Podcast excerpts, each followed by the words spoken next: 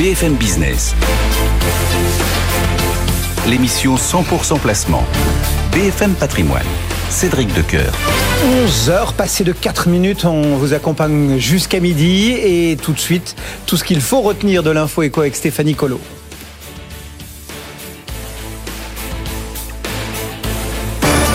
BFM Business, l'info éco, Stéphanie Colo commence par une salve de résultats d'entreprise encore ce matin. D'abord Airbus qui publie un nouveau bénéfice net record de 4,2 milliards d'euros en 2022.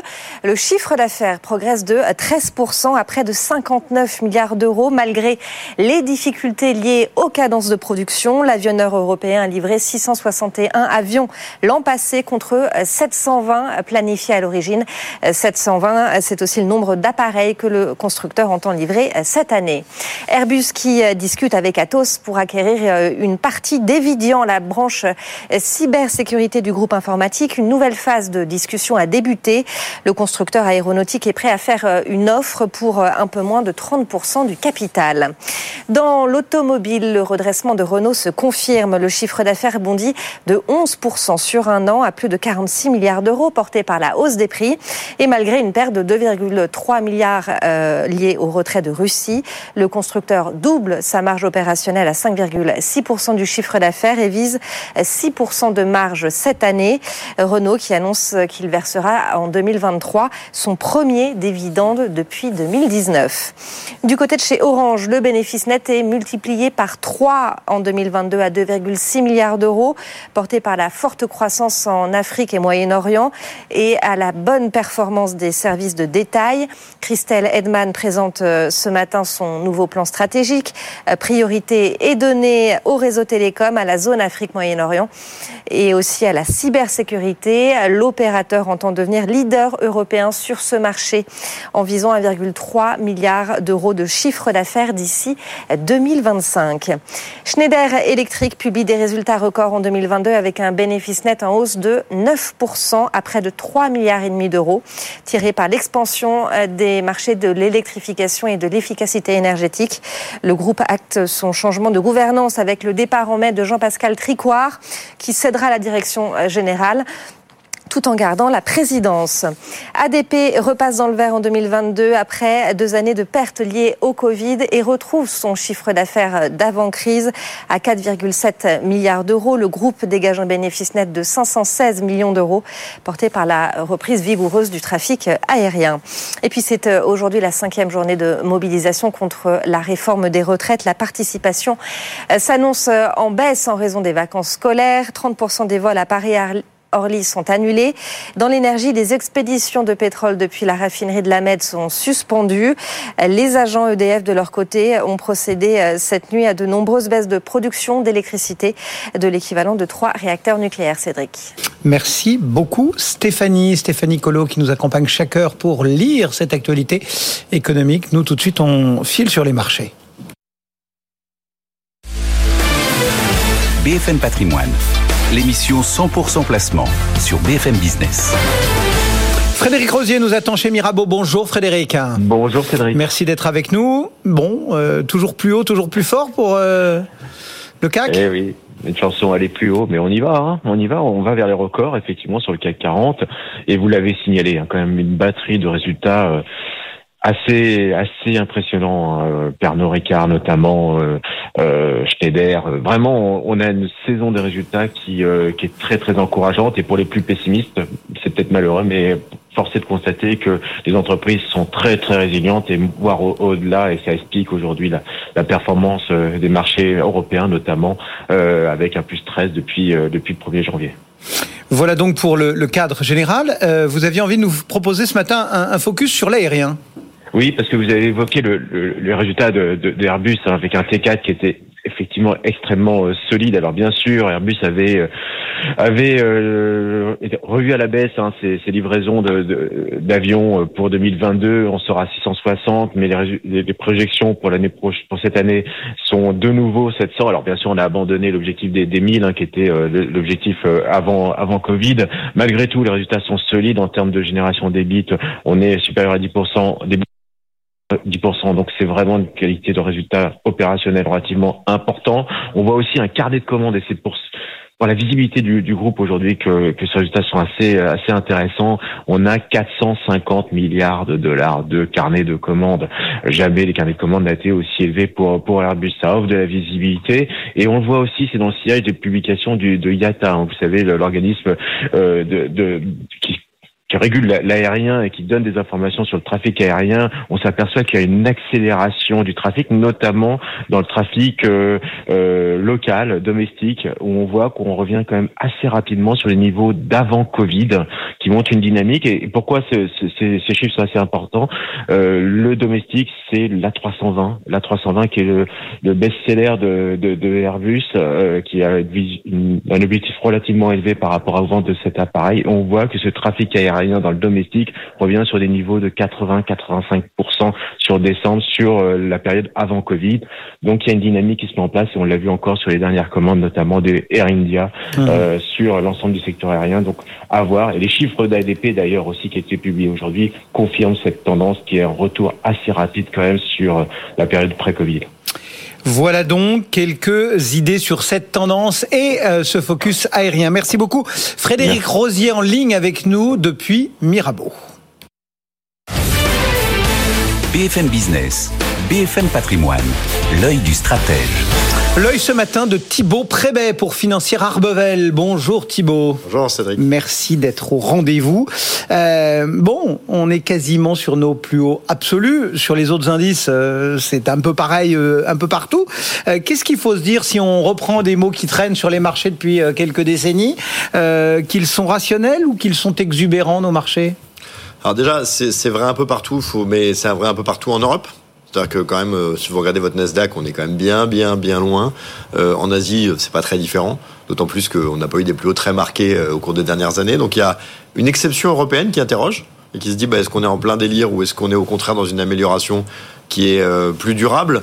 La première chose, c'est qu'il faut raison garder. C'est-à-dire qu'on est dans des indices qui sont des indices qui aujourd'hui ont des profils qu'on pourrait qualifier un peu plus de croissance que par le passé puisque les, so les sociétés leaders, hein, que peuvent être LVMH ou ASML au sein, par exemple, de l'Eurostox, sont des sociétés de forte croissance -hmm. qui n'existaient pas auparavant. Hein. Nos champions, qu'ils soient bancaires ou autres, étaient toujours un peu plus euh, plats.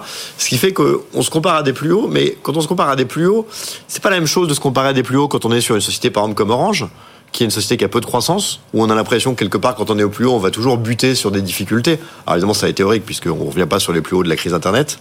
Euh, quand on part par exemple de Microsoft, toute société comme ça, qui ont des croissances énormes, le plus haut est jamais un problème, puisqu'on se dit comme il y a beaucoup de croissance, le plus haut doit être enfoncé. C'est cette logique-là qui doit nous faire réfléchir à la rationalité. On retrouve sur LVMH des niveaux plus hauts qui ont été battus en début d'année, mmh. qui dataient d'il y a 18 mois. Mais sur 18 mois, l'LVMH a fait 30 de croissance. Est-ce que si vous faites 30 de croissance, c'est illogique d'aller euh, envisager des nouveaux plus hauts? Et de facto, aujourd'hui, c'est une société qui se paye à peine plus de 20 fois ses résultats. On était tranquillement à 35 fois les résultats il y a euh, un peu moins de deux ans. Donc la discussion, elle est est Donc il y a une forme de rationalité. Bah déjà, il n'y a pas de valorisation qui sont excessives. Hein. faut l'appeler un chat un chat. On a encore des sociétés parmi les top leaders du CAC 40. Je pense que depuis le début de l'année, on ne doit probablement pas être très loin d'avoir STM en tête. Bon, ST Microelectronics, c'est quand même une société qui vient de faire des résultats stupéfiants, qui donne des perspectives excellentes et qui après ces performances énormes doit encore se payer moins de 12 fois les résultats. Ce qui pour une société de croissance, c'est quand même très bas. Donc on peut pas dire aujourd'hui qu'il y a une exubérance ou quelque chose de d'excessif. Ce qu'on peut voir, c'est un étonnement face à une situation atypique mmh. qui est un ralentissement économique sans impact sur le chômage et donc sans impact sur la consommation. On l'a encore vu avec les chiffres américains hier. Et donc, est-ce que c'est une anomalie? Est-ce que c'est un, un, nouveau normal que d'avoir euh, un chômage très bas et une consommation qui ralentit pas? C'est une vraie question à se poser parce que là, pour le coup, elle est assez déterminante pour savoir si on a du potentiel ou si on l'a épuisé.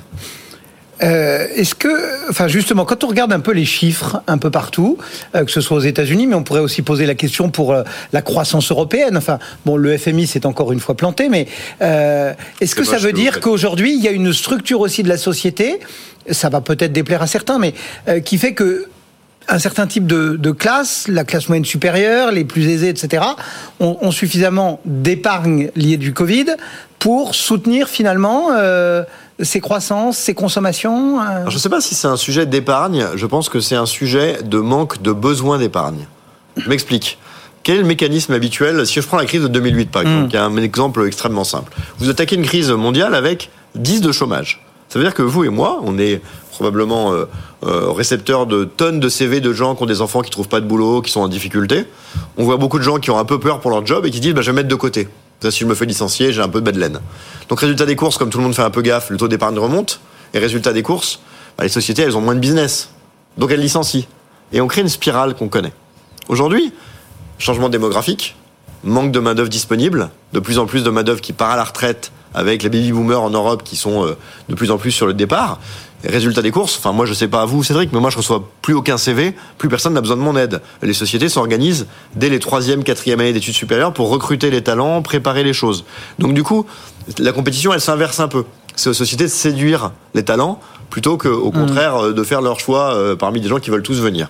Dans ce cadre-là, personne ou très peu de gens ont peur de perdre leur job. Et quand peu de gens ont peur de perdre leur job, Ils consomment. les gens consomment parce qu'il n'y a pas ce besoin d'épargne au cas où. Et de facto, c'est ce qu'on voit. Aujourd'hui, le besoin de se dire combien j'ai de côté, il est moins prégnant qu'à une époque. On a moins ce côté, bah, si je me fais virer, est-ce que je peux payer mon crédit 3 mois, 6 mois, 1 an? Aujourd'hui, il n'y a pas cette inquiétude-là. Et du coup, la consommation prend le pas sur l'épargne, à mon avis, dans des proportions qui sont relativement structurelles. Alors vous ajoutez à ça des opportunités sur l'immobilier qui sont provisoirement un peu décotées par les problématiques taux, qui fait que du coup, bon, on a encore plus naturellement euh, des projets de consommation qui font la place aux projets d'épargne. Vous avez une situation aussi de Covid qui a frustré les gens qui ont envie de consommer de temps en temps. Tout ça me paraît euh, un mélange d'éléments un peu structurels, peut-être un peu de conjoncturel. Et puis si on va plus loin, consommateur qui manque, c'est quand même le consommateur moins aisé, qui historiquement était mis en difficulté. Là, on a un taux de chômage qui arrête pas de baisser. Ça veut dire qu'on va beaucoup automatiser pour rester compétitif, donc les moyens et hauts salaires vont pas forcément tellement monter. En revanche, les bas salaires ont des augmentations très élevées et régulières parce que bah, il faut que eux- les gens vivent convenablement. Eux consomment. Et eux vont pouvoir consommer. Et de facto, ça joue aussi sur le taux de chômage. C'est-à-dire que quand vous êtes au minima sociaux ou RSA, bah, si on vous dit vous allez pouvoir faire un travail très pénible pour pas beaucoup plus, c'est pas très motivant. Si on vous dit on va vous former sur un métier intéressant où il manque du monde et vous allez peut-être gagner deux fois, trois fois, quatre fois plus, là le- la promesse n'est pas la même. Donc cette saturation du marché de l'emploi va créer des démarches pour aller chercher le salarié, le former, lui offrir un travail plus qualitatif et mieux payé. Euh, c'est une démarche de long terme. Hein Oui. mais qui crée une tendance qui est un peu nouvelle. Et je pense que sur la consommation, ça introduit une résilience que le marché n'a pas vu venir. Et on voit bien que les banquiers centraux avaient énormément axé leur discours sur le taux de chômage doit remonter. C'est ça qui va calmer l'inflation. Cette composante est en train un peu de disparaître. Pourtant, vous appuyez donc ce, raisonnement sur donc de la démographie, qui est une des sciences sociales les plus exactes, quand même. Donc normalement, nos banquiers centraux. Oui, nos- mais le banquier central, il est comme nous tous. Il Ouais, cherche des exemples, il cherche des équivalents. Donc aujourd'hui, l'inflation, pour trouver des équivalents, c'est loin. Hein. Enfin, on a Jean-Claude Trichet qui avait vu des lumières d'inflation euh, plusieurs fois, euh, mais globalement des vraies inflations. Bah, faut revenir à quoi? Aux États-Unis, il faut revenir en années 70 pour voir un vrai bloc. Et aux années 70, on a quoi? On a cette inflation qui monte, qui redescend et qui remonte. Et donc on dit ah, attention, attention, parce que si elle baisse, elle peut remonter. Bon, on peut s'interroger légitimement en disant quand il y a euh, une consommation énorme, qu'on sort de 5 enfants par femme et plein de nouveaux consommateurs, est-ce que le- la fonction de rebond est pas un peu différente quand on est à 1,3, 1,4, 1,5 enfants par femme et qu'on a plutôt des sortants du marché de l'emploi que des arrivants? Euh, C'est une question légitime. Toute notre difficulté aujourd'hui est qu'on doit inventer un monde sans préalable, sauf peut-être à regarder un peu le Japon, mais qui a quand même des caractéristiques aussi atypiques, pour comprendre dans quoi on va. C'est pour ça qu'on a un marché très hésitant, que on peut être un idiot, c'était notre cas l'année dernière sur la tech, même s'il y a eu de très bonnes années avant, et en un mois et demi, bah, voir euh, toutes les boîtes de SMIR prendre 30 ou 40%. Donc c'est vrai qu'on est encore dans quelque chose qui ne s'est pas trouvé. Le marché cherche son mode de fonctionnement pour les dix prochaines années.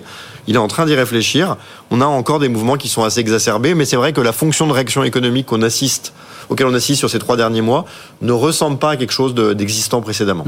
Bon, cela étant dit, le marché, il est aussi obligé de faire avec tout ce qui, ce qui lui parvient, et notamment euh, ces chiffres d'inflation, puisqu'on en a énormément parlé, on l'a encore beaucoup à la bouche, on l'a vu euh, cette semaine avec l'inflation américaine.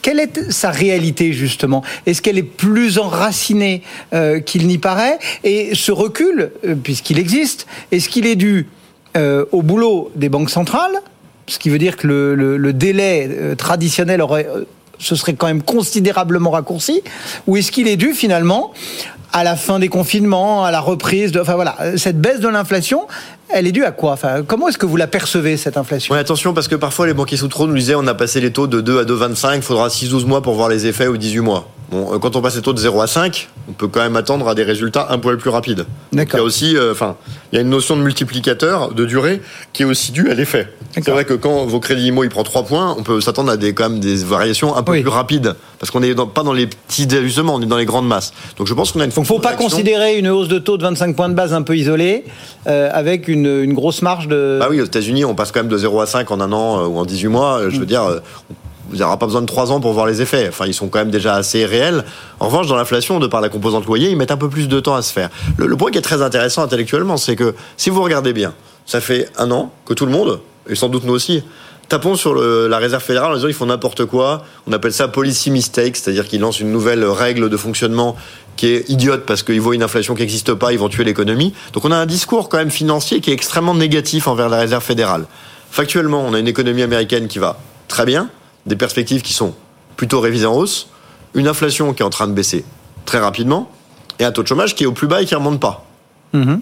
C'est compliqué d'avoir ces résultats-là et qu'on vous dit que vous êtes nul. Hein. Et c'est un peu la, la, la période de notre temps où, effectivement, au final, la Banque centrale navigue correctement à ce stade, et on ne peut pas dire autre chose, avec aucun accident, avec un marché qui n'a pas aimé parce qu'il a été un peu drogué à ça et qu'il a Oui, c'est ça. C'est-à-dire qu'en fait, vous nous re- renvoyez sur le fait que personne n'avait connu de l'inflation, qu'il fallait remonter aux 70, etc.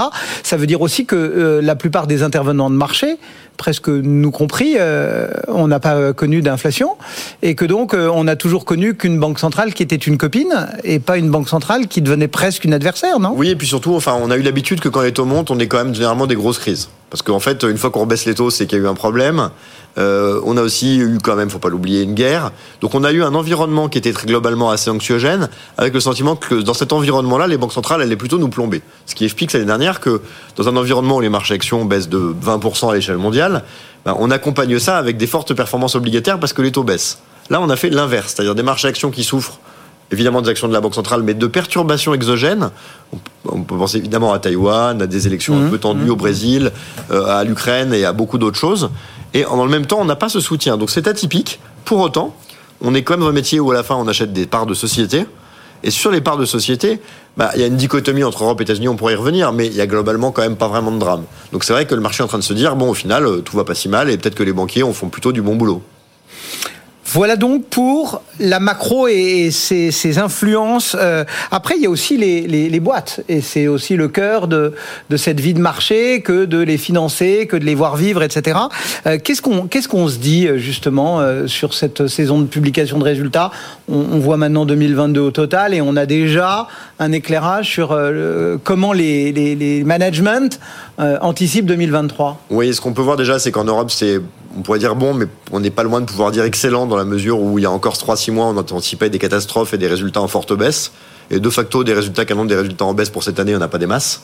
Donc on a déjà un bilan 22 qui est bien meilleur que ce qui était attendu. On a des publications parfois vraiment très bonnes, c'est le cas par exemple encore aujourd'hui, avec un accueil du marché très bon, parce que même Orange, qui était peut-être pas la publication spectaculaire aujourd'hui, bah, finalement est la meilleure hausse.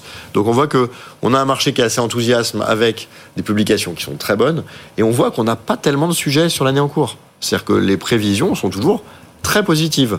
Et ça, ça montre qu'en fait, ce ralentissement n'arrive pas trop à se, à se matérialiser pour des raisons qu'on a déjà longuement évoquées. Alors, ce qu'on peut noter, c'est qu'effectivement, on a plus d'inquiétude aujourd'hui sur les sujets des marges que sur les sujets des chiffres d'affaires. C'est-à-dire entre la main-d'œuvre qu'il faut fidéliser, les hausses de prix qui sont peut-être plus difficiles à passer maintenant qu'on a plutôt des matières premières qui baissent, euh, des stocks qui ont un peu remonté dans certaines zones. Donc, on sent quand même que Oui, parce que si l'inflation descend, c'est aussi un signe que quelque part les, les prix augmentent Oui, moins. et puis que les matières premières ont beaucoup baissé et que ceux qui ont monté fortement les prix l'année dernière, bah, si leur, euh, leur, euh, leur, leur valeur d'entrée, c'est-à-dire euh, ce qu'on appelle input en anglais, c'est-à-dire leur coût de production, de fret et autres baisse, on va quand même leur dire à un moment, il faut rebaisser les prix. Donc là, on est un peu à la croisée des chemins puisqu'on a particulièrement sur l'alimentaire, les hausses qui sont traditionnellement en janvier beaucoup, avec des révisions qui sont pas en temps réel, que ça te donne une sorte de dernière patte, mais le reste a quand même globalement baissé sur toutes les les, les, sujets de, coûts pour les entreprises. Donc euh, maintenant, la capacité, c'est est-ce qu'on peut monter le chiffre d'affaires sans baisser trop les marges? Et c'est un peu le sujet, d'autant plus qu'il faut pas se leurrer. On a aussi eu des stocks qui étaient vides pendant un an et demi. Donc les sociétés mettaient les prix qu'elles voulaient, il n'y avait pas de stock. Maintenant, on va retrouver ce qui aide aussi à calmer cette inflation, bah, des Chinois qui vont vendre moins cher. On va retrouver une compétition pour vendre, parfois des surstockages, donc ça peut faire baisser. Donc des perspectives très bonnes, des sujets qui, qui sont où le marché est peut-être plus vigilant au sujet des marges qu'au sujet des chiffres d'affaires. Et puis cette dichotomie intéressante entre effectivement l'Europe où c'est quand même très bon et les États-Unis où euh, bah, tout n'est pas extrêmement séduisant, particulièrement sur les GAFAM, avec néanmoins euh, ce parallèle qu'il faut garder en tête. Hein. Au quatrième trimestre 2021, on a un euro-dollar en moyenne qui était à 1,15. C'était pareil pour toutes les devises. Au quatrième trimestre 2022, il était à 1. Donc on a quand même une aide pour les sociétés européennes. On peut prendre l'exemple de Pernod Ricard qui vend beaucoup dans zone dollar ou les semi-conducteurs, plus des difficultés pour les Américains qui ont des profits internationaux qui sont rapatriés pour des valeurs moindres et qui sont moins compétitifs. Et là qu'on est repassé quasiment à 0,8, mm. on a quand même cet effet qui peut s'inverser un peu. Donc faut pas trop jeter le bébé avec l'eau du bain, mais, mais une saison qui est quand même plus, plus sexy en Europe qu'aux États-Unis, il faut l'avouer. Et tout ça, euh, c'est valable euh, entre guillemets. Enfin, c'est une lecture globale, valable euh, entre guillemets tout secteur confondu, toute catégorie de valeurs confondues. On avait notamment commenté en, fin d'année l'espèce de, enfin, ouais, la, différence assez flagrante qu'il y avait eu entre les, large cap et les mid cap. Enfin voilà, tout ça, aujourd'hui, tout le monde repart un peu sur un, pied d'égalité ou il y a encore une, ségrégation à faire? Non, là, on est sur des écarts qu'on pourrait qualifier d'extrêmes qu'on a connu en 2010, après la crise de 2018, après celle de 2020, qui est qu'après une période de baisse, tout le monde va sur l'idée simple qu'il faut prendre le rebond. Donc on va sur les acteurs dont on sait qu'ils rebondissent en premier. Et donc, on petit exemple de LVMH ou ASML, mais on a vu en premier tous ces, ces, valeurs un peu de grande taille qui connaissent des rebonds très élevés. On prend encore qu'un petit 5, autour de 5% sur les, les indices les plus petits en taille, alors qu'ils ont pour le coup baissé de quasiment 20%, avec des résultats qui restent très bons. Donc l'étape suivante semble devoir être une fois qu'on aura touché ses plus hauts, un rattrapage vers ce qui est encore très en retard. Et là, c'est vrai que les small caps, faut rappeler qu'un indice comme le CAC Small est quasiment à l'équilibre depuis 2018, avec des résultats mm. entre, qui sont en hausse de 30 à 40% en moyenne. Donc là, on a un peu tendu un élastique. Il est probable que euh, l'investisseur qui se dit je suis un peu en retard, qu'est-ce qui pourrait encore remonter, trouve un certain nombre d'idées assez favorables sur ce segment, qui a été quand même un peu massacré depuis 18 mois, et, et qui doit aussi, il faut l'avoir en tête, profiter de la baisse de ces menaces. C'est-à-dire que s'il y a une crise, la petite société, elle a des problèmes de financement, pourquoi pas d'affacturage, elle a des problèmes d'accès aux chaînes de production où elle a moins de poids que des géants. Bon, bah, une fois que tout ça se normalise, ces menaces. Ça devient plus normal. Voilà, se calme un peu. Et donc, je pense que les opportunités sont en train de se matérialiser. Euh, il reste quand même beaucoup de chemin pour venir à des valeurs historiques. Un indicatif comme le CAC Small est à plus de 30%, si ce n'est 40%, de sa valorisation moyenne historique. Donc je veux dire, il euh, y a de quoi faire et les opportunités euh, euh, ne manquent pas.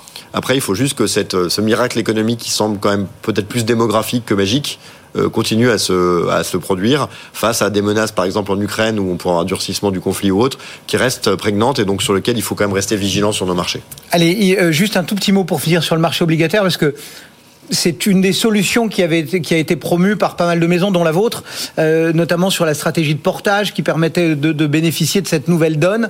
Euh, vous le sentez comment, puisqu'il est revenu sur le devant de la scène, ce marché obligataire Ouais, je note, vous, vous tenez absolument à ce que je fasse notre publicité chez Financière Bevel. Merci Cédric. C'est vrai qu'on a lancé un fonds non, C'est juste que, oui, euh, le portage, c'est quelque chose qui, qui est, venu dans, le, dans, le, dans le, la sphère patrimoniale ces derniers temps. On pouvait toucher du 2,5 sur des obligations d'une qualité moyenne à 5 ans. Aujourd'hui, sur un fonds comme notre fonds PCO 2028, on peut toucher du 6, voire plus. Il y a des propositions dans le marché. à mettre en rapport avec notre inflation qu'on évoquait au début avec évidemment des risques sur des sociétés, mais qui en fait sont pas tellement endettées et qui n'ont pas forcément tant de dettes que ça à court terme. Et donc c'est vrai que l'investisseur s'intéresse à nouveau à ce portage. Pourquoi? Un, parce que les baisses l'année dernière ont été quasiment aussi élevées sur l'obligataire que sur les actions, et que dans ce cadre-là, l'obligataire ayant un profil plus défensif, de par le fait que les flux futurs sont quand même globalement connus, bah, il y a un intérêt qui est assez fort. Et puis, il y a aussi cette idée que beaucoup de gens n'en ont pas beaucoup. Et donc, ont une capacité à revenir puisque beaucoup de gens étaient à rester assez cash ou assez prudents. Et maintenant, l'obligataire redevient intéressant. Donc, on observe quand même des flux réguliers et importants sur la classe d'actifs. C'est quelque chose qui est assez évident et assez consensuel. Et quelque part, ça peut aussi être un danger, mais le côté consensuel évident est assez autoréalisateur. C'est-à-dire que si tout le monde veut acheter des obligations et que les émetteurs émettent pas tellement, ça va faire monter. Parce que les taux sont élevés, bah, fatalement, euh, l'offre et la demande est favorable. Donc aujourd'hui, j'ai envie de dire pour l'investisseur qui a envie de remettre un petit pied sur le marché, reprendre un peu de risque, c'est probablement la chose la plus consensuelle, la plus logique et la plus simple. Euh, c'est une, une, théorie et une cause à laquelle j'adhère euh, totalement et je pense que l'opportunité manque pas. Ça veut pas dire qu'il n'y ait pas d'autres choses à faire. En revanche, c'est vrai que c'est peut-être un peu moins risqué que d'autres choses qu'on peut faire. Thibaut Prébet et financière Arbevel pour l'œil du stratège aujourd'hui. Merci beaucoup Thibaut. Dans un instant, on regardera techniquement ce que nous raconte le CAC. C'est Jean-Louis Cussac qui nous attend chez Perceval Finance Conseil. À tout de suite.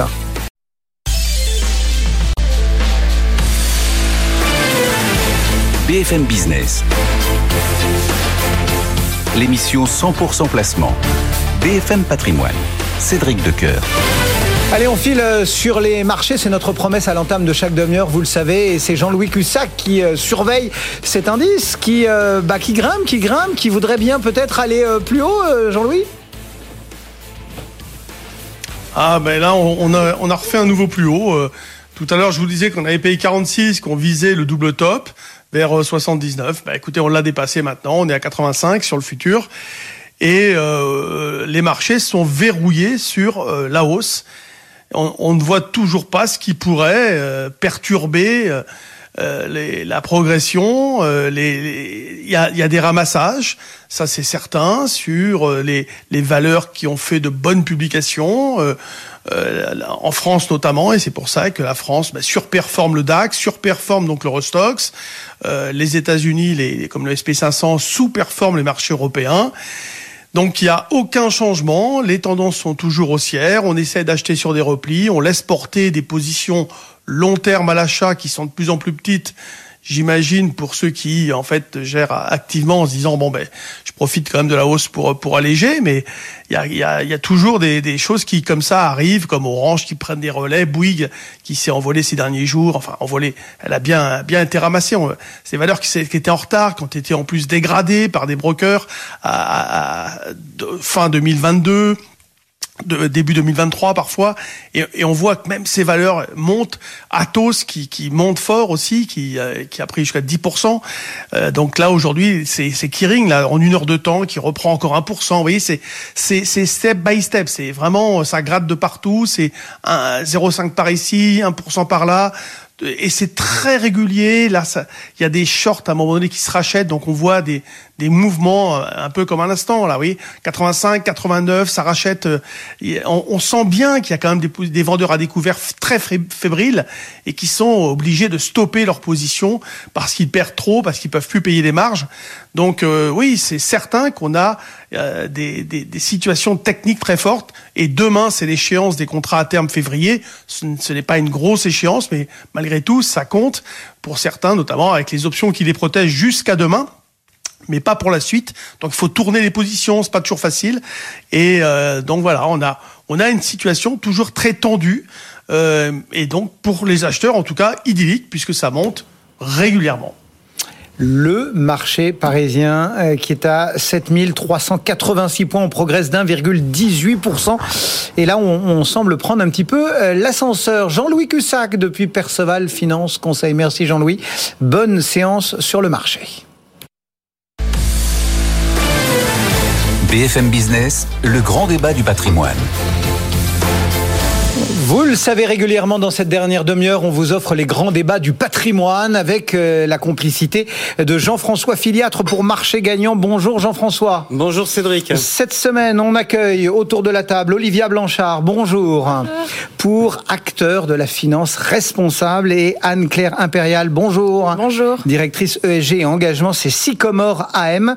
Euh, on va tourner autour de la question de Total en essayant de réfléchir s'il faut ou pas euh, l'intégrer dans le portefeuille marché gagnant. C'est ça, Jean-François? Pourquoi ce débat aujourd'hui? Alors, pourquoi? Déjà, la, première question, c'est une question déontologique. Aujourd'hui, on, ah. rappelle l'histoire, on rappelle l'histoire en deux On ne va pas regarder les constantes financières. Exactement. Pourquoi? Parce que j'ai annoncé la semaine dernière que CGG allait quitter le secteur de l'énergie parce que la boîte est trop petite, elle a été shortée. Donc, j'ai dit, on arrête sur le dossier CGG. Et puis, ça fait deux ans et des poussières qu'on fait ce portefeuille. On n'a jamais parler de critères extra-financiers, on s'est toujours intéressé à des, des, critères financiers. Donc je me suis dit, le secteur de l'énergie, il n'y a pas plus bel endroit, puisqu'on veut faire de la pédagogie, du pragmatique, etc. On a une très grosse valeur, c'est total. Donc aujourd'hui, on ouvre le débat et les gens peuvent voter sur le site de Marché oui, C'est traditionnel hein, quand on arbitre dans. C'est traditionnel. Donc la question qu'on a, c'est dans un environnement de réchauffement climatique, est-ce qu'on peut intégrer Total dans notre univers d'investissement? Il y a trois réponses possibles. Oui, sans condition. Non, ça c'est binaire.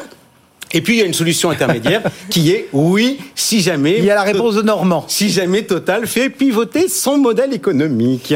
Bon, bah alors on, a déjà trois, euh, trois votants éventuels. Vous répondriez quoi, euh, Anne-Claire? Alors pour ma part, ça dépend de ce qu'on a vendu aux clients et à l'épargnant euh, dans, dans, le fonds d'investissement. Bon, donc c'est un, ça botte en touche. un plutôt non. Ah, plutôt non. Bon. Euh, Olivia. Non. Non. Très binaire. Euh, c'est binaire, bon. Et Jean-François Alors moi, écoutez, je, vais vous faire une confidence, c'est que je ne vais pas pour l'instant prendre position. Ah bah oui. Mais en revanche, je peux juste vous dire une chose, c'est qu'on a invité Total à ce débat. Euh, malheureusement, ils n'ont pas pu être présents, mais j'ai malgré tout échangé avec eux. Et du côté de chez Total, c'est binaire aussi, mais la réponse est oui. Ah, c'est assez surprenant. Euh, on va bon, alors voilà. Donc les votes sont posés sur la table. Chacun a, de façon très brève, euh, pris position. On va essayer de reprendre justement un petit peu euh, ce qu'on pense. D'abord, Olivia, pourquoi non? Alors, si on reprend justement la question, il y a un élément qui est très important. On remet dans le contexte, on parle ici de, dans un objectif de réchauffement climatique. Donc, réchauffement climatique, en finance, qu'est-ce que ça veut dire? Durabilité. Et là, si on commence à rentrer et à tirer le, fil de durabilité, on se dit, est-ce qu'en finance, si on se dit qu'on a un objectif d'investissement durable, peut-on investir dans Total? La position au sein de notre association, des acteurs de la finance responsable, pour nous, c'est de dire non. Pourquoi? Parce que durabilité est complètement contraire à l'investissement dans les énergies fossiles. Simplement parce que le secteur d'activité lui-même n'est pas durable. C'est quoi Juste, on peut se poser la question parce que moi je suis épargnant, j'entends ça. C'est quoi un investissement c'est quoi la définition de la durabilité? Alors, aujourd'hui, c'est un petit peu tout le nerf de la guerre, c'est de déterminer ce que ça veut dire justement un investissement durable. Alors, au niveau européen, ils se sont posés la question, ils ont mis autour de la table beaucoup de scientifiques, d'experts, et ils se sont dit maintenant, on va essayer de définir la durabilité de manière très technique et assez stricte.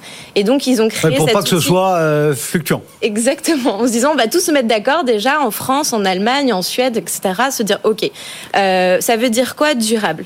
Et donc, ils ont créé un outil qui s'appelle la taxonomie, qui est comme un dictionnaire de la durabilité. Et dedans, vous allez trouver des secteurs dits éligibles, où on va dire, bah, par exemple, le transport, c'est éligible, c'est potentiellement durable, mais ça doit répondre à des critères techniques très précis l'Europe s'est prononcée et a quand même dit que le secteur des énergies fossiles n'était pas un secteur éligible à la taxonomie, donc pas durable. On rappelle pour le terme taxonomie, on ne parle pas de fiscalité. Non mais franchement, hein, c'est un dictionnaire. Ouais, c'est Buffon, je crois, hein, euh, en classant les espèces. Donc euh, on n'est pas du tout dans le domaine fiscal. C'est vrai que là, comme on est sur les questions de, pollution, tout le monde a une petite idée euh, fiscale. Bon, voilà pour votre votre regard. Anne-Claire Impérial. Alors pourquoi la réponse n'était pas nette euh, sur le sur le nom en introduction euh, Et effectivement, je pense qu'il faut se reposer dans le contexte de ce que l'on vend euh, nous en tant qu'investisseurs à nos clients comme fonds. Et donc effectivement, quand on se pose sur des questions des fonds labellisés, donc qui ont le label ISR en France, ou des fonds qui ont effectivement un engagement de durabilité, là je pense que et pour nous chez Sycomore, la réponse est non. Aujourd'hui, l'épargnant final, quand il achète un produit financier durable vert, euh, responsable, euh, on observe quand même une demande de zéro fossile. Voilà. Hmm. Euh, Maintenant, si l'épargnant s'en fout on peut lui coller du total, c'est ça Alors ensuite, donc nous, après, on, ne s'adresse pas vraiment à l'épargnant qui s'en fout chez Sycomore. On a une démarche engagée sur l'ensemble de notre offre d'investissement. et pour autant, donc la majorité est labellisée ISR, mais sur une petite partie de nos investissements non labellisés ISR, on a cette démarche en fait de vouloir accompagner l'économie dans laquelle euh, nous vivons aujourd'hui à se transformer, à se transformer plus vite. Euh, donc pour des acteurs comme Total Energy qui selon nous ne vont pas assez vite aujourd'hui, euh, nous avons cette démarche d'engagement actionnarial dans ce fonds d'investissement précis, mais non labellisé, non promu sous le label de l'ISR. Oui, parce que quand on parle ISR, ESG, etc., il faut quand même rappeler Jean-François qu'il y a plusieurs exceptions. Hein. Il y a euh, mais vous voulez que je vous dise quoi? Vous voulez que je vous dise qu'on n'y comprend rien? Mais si, on y comprend justement. Et soyons pédagogues. Bah si, il y, y, en a qui font de l'exclusion, s'ils disent on veut pas en entendre parler, et il y en a qui sont au contraire, euh, on va dire euh, militants et qui disent on va rentrer dans la boutique, on va aller aux AG, on va forcer. on, va voir sur le. Et c'est ce qu'on appelle l'engagement. Si on vient, si on vient sur notre sujet, et moi je prends entre guillemets une position très idéologique. Moi, je, vous savez, j'aime bien les choses un peu binaires. Pour moi, il y a deux mondes. Il y a un monde qui va être l'économie de marché où on va considérer que le marché se régule tout seul comme un grand prof. Et puis il y a un autre monde où on considère que le marché, c'est pas le sujet et que c'est l'État qui décide de manière très pyramidale en disant voilà la règle c'est comme ça et puis vous n'avez plus qu'à appliquer. Moi, je vais vous dire la chose suivante. J'ai un premier problème idéologique sur la position européenne. C'est que la position, l'Europe, finalement, n'assume rien. Et l'Europe est en train de fixer un certain nombre de règles pour faire culpabiliser tel ou tel investisseur. Vous remarquerez qu'on a ces sujets-là sur le secteur de l'investissement. Euh, on pourrait l'avoir sur le secteur bancaire.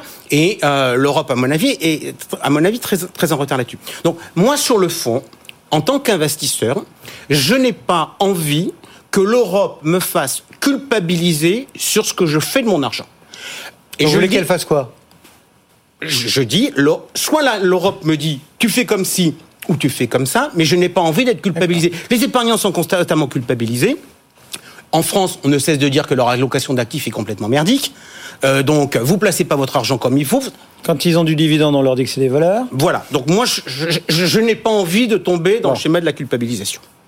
Euh, justement, sur cette question euh, un petit peu euh, de, la démarche ESG, comment est-ce que vous voyez les choses, vous, entre exclusion, best in class, enfin, engagement en fait, effectivement, il y a plusieurs catégories. Parce que tout peut être vertueux finalement. Tout peut être vertueux, tout va dépendre aussi de l'émetteur, tout va dépendre de l'industrie, etc. Je pense que tout ne peut pas être traité de manière générale et de la même façon. L'engagement actionnarial, ça fonctionne très bien, mais c'est vrai qu'on l'a vu quand même sur certains acteurs et de celui qui nous occupe quand même aujourd'hui, c'est Total. On a vu que l'engagement actionnarial, l'année dernière, en Assemblée Générale, le, le PDG a quand même dit devant tous ses actionnaires, ceux qui ne sont pas contents ont qu'à vendre leurs actions. Donc en termes d'engagement actionnarial, ça remet un petit peu en cause, je trouve, euh, le, sujet. Après, il faut quand même continuer à s'accrocher, c'est très bien. Mais encore une fois, c'est quel est l'objectif, quelle est la finalité, et c'est surtout si je fais de l'engagement, jusqu'à quand? C'est-à-dire encore pendant 10 ans, je vais considérer que je peux garder Total en portefeuille alors qu'ils n'améliorent pas leur pratique, donc une notion de temporalité. Hmm. Donc euh, ici, c'est assez important de pas tout mélanger. Et oui, l'engagement, c'est très bien, mais sur quel secteur? Et après, nous, on est plus partisans aujourd'hui que quand on affiche responsable, notamment par exemple si on parle de label ou si on parle d'ISR, on va dans l'exclusion. Pourquoi? Parce que derrière, il y a un épargnant et qu'on veut protéger justement l'épargnant d'une certaine confusion où il va retrouver du total dans son portefeuille, il comprendra pas entre exclusion et, engagement, justement, euh, sur quel pied danser? Oui, alors euh, au niveau des labels, hein, le, label ISR est le seul label euh, en Europe qui n'a pas tranché sur des exclusions aujourd'hui. et on voit bien hein, ce, que, ce que je disais aussi en introduction, je pense qu'au niveau de, des attentes des épargnants sur ces produits labellisés, on a effectivement une, une attente plutôt d'exclusion sur, en tout cas, les secteurs qui ont le plus d'impact négatif sur les enjeux de durabilité, d'ailleurs, que ce soit d'un point de vue environnemental ou d'un point de vue euh, social. Euh, donc aujourd'hui, il se trouve que le, le, le comité du label, hein, qui euh, la, la, la, gouvernance a été revue fin 2020, mhm. et aujourd'hui il y a des groupes de travail qui, qui, qui, travaillent sur ce sujet, et j'en fais partie, pour proposer justement au comité du label l'ajout d'exclusion, notamment sur le, les énergies fossiles. Donc après, évidemment, on verra le, niveau d'exclusion arbitré in fine par le, comité. Le, travail est, en, cours aujourd'hui. Pour autant, euh, on a effectivement cette démarche d'engagement actionnarial euh, que l'on peut avoir sur les acteurs en transition.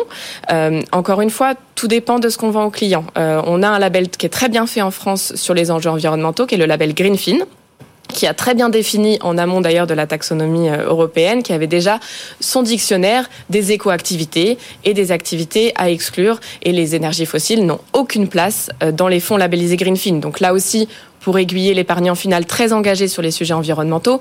C'est ce label-là qu'il faut privilégier et qu'on doit continuer de promouvoir. Le label ISR, lui, est plus généraliste, euh, avec cette vocation d'inclusion. Hein. Euh, on est aujourd'hui euh, euh sur plus de 1100 fonds mmh. labellisés en France, 700, plus de 770 milliards d'euros d'actifs qui ont ce, ce, label en France. néanmoins, je pense que voilà, on est arrivé à un stade au niveau aussi de, de la nécessité d'accélérer la transformation, où dans ces labels, on, doit euh, intégrer euh, de, l'exclusion sur euh, les entreprises qui n'ont pas de trajectoire d'alignement aux objectifs de l'accord de Paris. On a parlé d'ESG, on a parlé d'ISR, on a parlé d'exclusion, on a parlé d'engagement. On va rajouter encore un petit peu plus de verbiage, histoire de compliquer l'affaire. C'est le SFDR avec l'AMF qui demande à l'Europe justement de sortir ces énergies fossiles de ce qu'on appelle le chapitre 9. C'est une bonne ou une mauvaise nouvelle? D'abord, peut-être on peut rappeler Je suis désolé. Euh, Tout à fait. Je peux, on peut, on peut rappeler effectivement de quoi il s'agit. Un peu de dictionnaire là aussi. voilà. Donc on, on, est ici dans le, le, cadre de la réglementation européenne. Donc ce, ce règlement sur qui est un règlement de transparence hein, qui demande aux acteurs financiers de la transparence sur la durabilité de leurs investissements. donc en quoi ça consiste? En fait, en fonction du niveau de durabilité sur lequel on communique dans nos fonds, sur lequel on s'engage, on n'a pas les mêmes exigences de transparence. Euh, c'est ça l'objet initial. Euh, donc comment ça, ça, se, ça, se, concrétise? En fait, dans le règlement, il y a différents articles euh, du règlement qui vont dire justement en fonction de ce que vous faites, qu'est-ce que vous devez communiquer. Mmh. Donc on a le fameux article 9 qui lui est réservé aux fonds qui ont pour objectif l'investissement durable dont parlait Olivia tout à l'heure. on a les fonds article 8 qui sont des fonds qui, ont, qui font la, la promotion de caractéristiques environnementales ou sociales. Donc là, on est très large même dès qu'on commence à faire un peu d'exclusion. Voilà, l'idée euh, du régulateur ici était de dire à partir du moment, c'était pas de catégoriser, c'était de dire à partir du moment où vous commencez à parler d'enjeux environnementaux et sociaux, vous avez un devoir de transparence sur ce que ça donne, qu'est-ce que vous faites, comment vous le faites et qu'est-ce que vous avez comme résultat euh, sur des indicateurs de durabilité. Euh, et ensuite, on a un, un, une définition de l'investissement durable qui est donnée dans ce règlement. Euh, qui euh, cite finalement un certain nombre de thématiques euh, contributives sur des sujets environnementaux, sociaux assez classiques.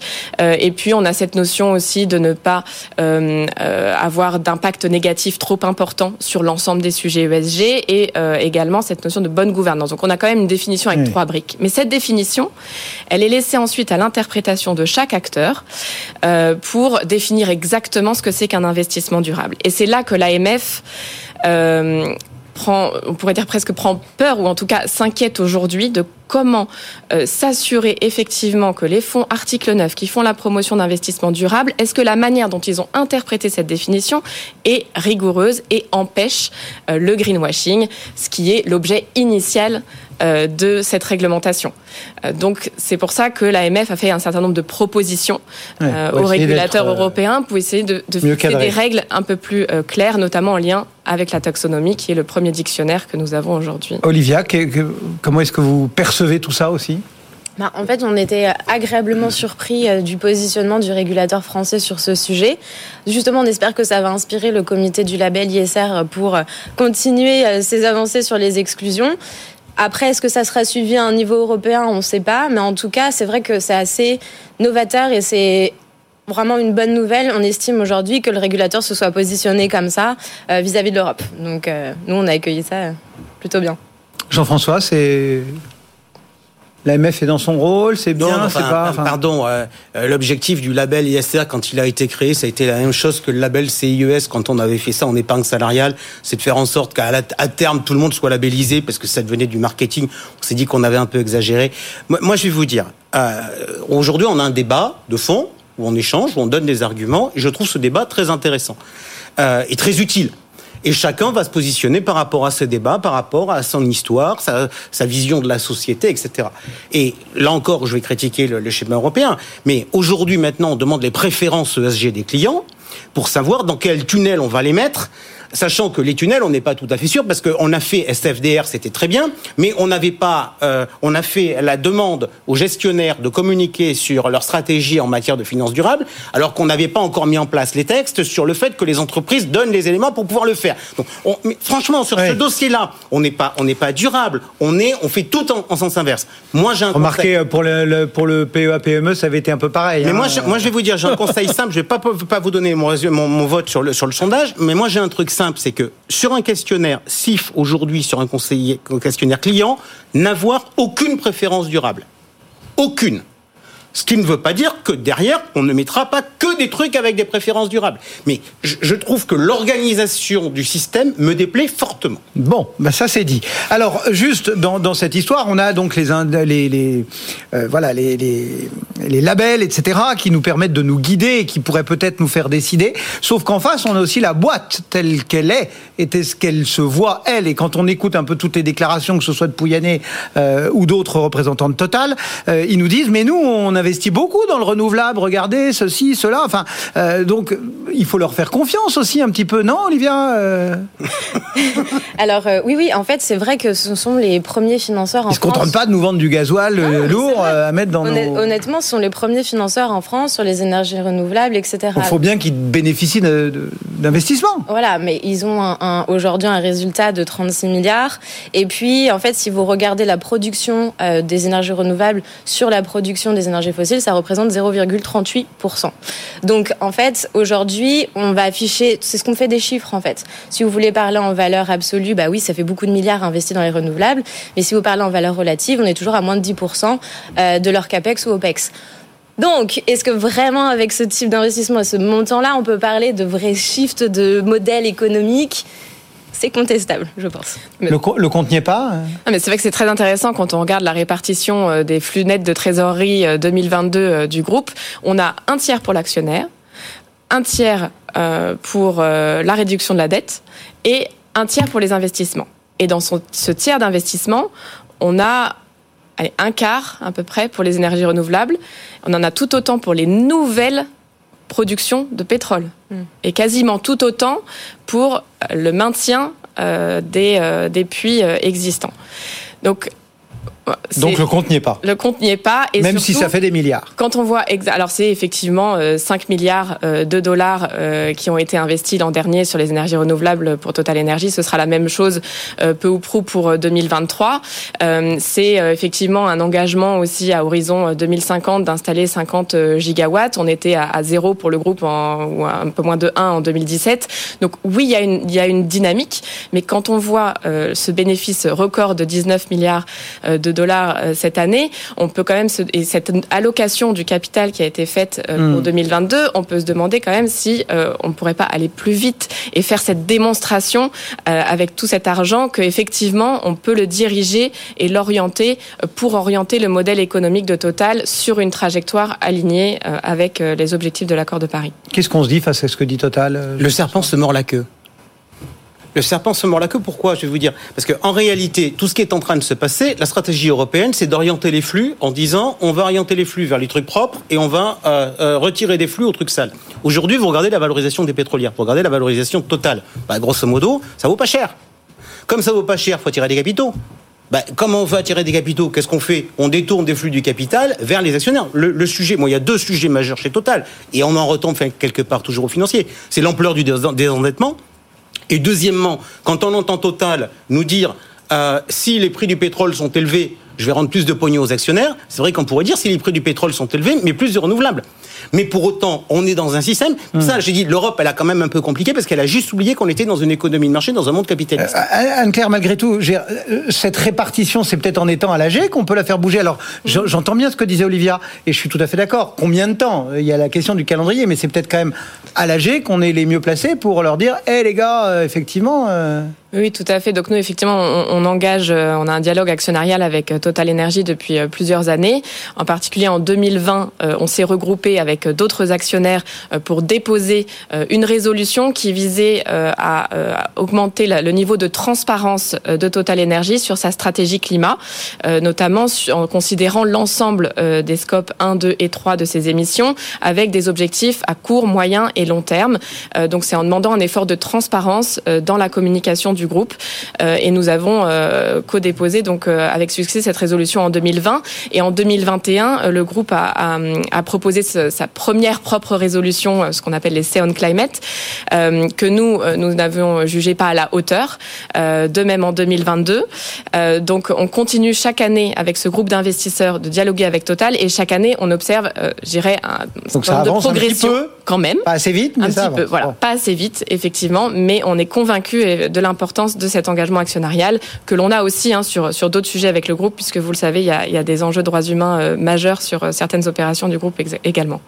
Bon, Olivia, vous étiez donc contre investir euh, sur Total. Est-ce que vous auriez malgré tout une, une solution pour que des particuliers investissent sur le titre? Effectivement, on parle aujourd'hui d'action, mais si on parlait, si on voulait être en tant qu'épargnant ou investisseur, se dire voilà, je veux aider Total dans la transition, je veux participer à cette transition, en fait, on pourrait tout simplement euh, obtenir des obligations. Il pourrait mettre une obligation verte dans laquelle on pourrait investir, et au Hmm. moins on aurait une espèce de conscience qui se mettrait en place plutôt qu'une action où finalement euh, on peut aussi bien euh, indirectement financer encore leur expansion euh, euh, économique et pas forcément leur transition. Un mot de conclusion, Jean-François, parce qu'on Non, mais très temps- rapidement, parce que j'entends tout ça, c'est très bien. Donc, un, euh, il faudrait qu'on rouvre le marché des obligations au retail, ce qui n'est plus le cas aujourd'hui. Ouais. Euh, deux, euh, si on fait de l'engagement actionnarial, un, il faudrait qu'on regarde la nature du capital. Aujourd'hui, il y a plus d'anglo-saxons, il y a plus d'américains que de français au capital de Total. Donc, je veux bien que ça soit un champion national, mais c'est quand même les américains Ah. qui font la loi chez Total. Euh, euh, deuxièmement, si on parle d'engagement actionnarial, on rappelle juste que Total a été un cas emblématique parce que ça a été euh, la première résolution sur le climat, le climat, elle avait été retoquée par la direction en disant c'est pas l'affaire des actionnaires, c'est l'affaire du conseil d'administration et donc le dépôt des résolutions en assemblée générale est un vrai sujet de place et j'aimerais bien entendre l'AMF sur le sujet. Eh bien voilà, quelques idées pour éclairer votre vote, euh, puisqu'on rappelle, hein, Jean-François, le sondage sur le site Marché Gagnant, et en fonction de la réponse, bah, On verra la suite. on verra la suite qu'on donnera à, à- à tout ça. Merci beaucoup à toutes les deux d'être passées nous voir. Olivia Blanchard, donc pour euh, l'association Acteurs de la Finance Responsable, et Anne-Claire Impérial pour Sycomore Asset Management. À très bientôt. Merci. Dans un instant, euh, c'est 90 minutes business, et on accueille donc Sandra Gandouin. Bonjour, Bonjour Sandra. Votre sommaire du jour? Très très chargé, un très beau programme. On va parler des résultats Orange, Renault, Airbus qui sont tombés ce matin avec nos, nos reporters évidemment qui vont venir euh, en plateau. On va parler du retour des réunions à domicile pour vendre des produits. Euh, C'est Belle Sœur, la marque euh, de cosmétiques bretonne, qui viendra sur ce plateau dans un petit quart d'heure. Et puis vous n'oubliez pas, 12h55, deuxième partie de l'émission La Libre Antenne de l'économie. On vous aide à recruter, on répond à toutes les questions que vous nous avez posées également. Euh, donc 12h55 avec Lorraine Goumeau. 90 minutes business à suivre. Euh, Le marché parisien, lui, il est à 7376 points. On progresse d'un 0,4%. Et nous, on se donne rendez-vous demain matin à 10h. Très bonne journée. Muchas gracias. BFM Patrimoine, l'émission 100% placement sur BFM Business.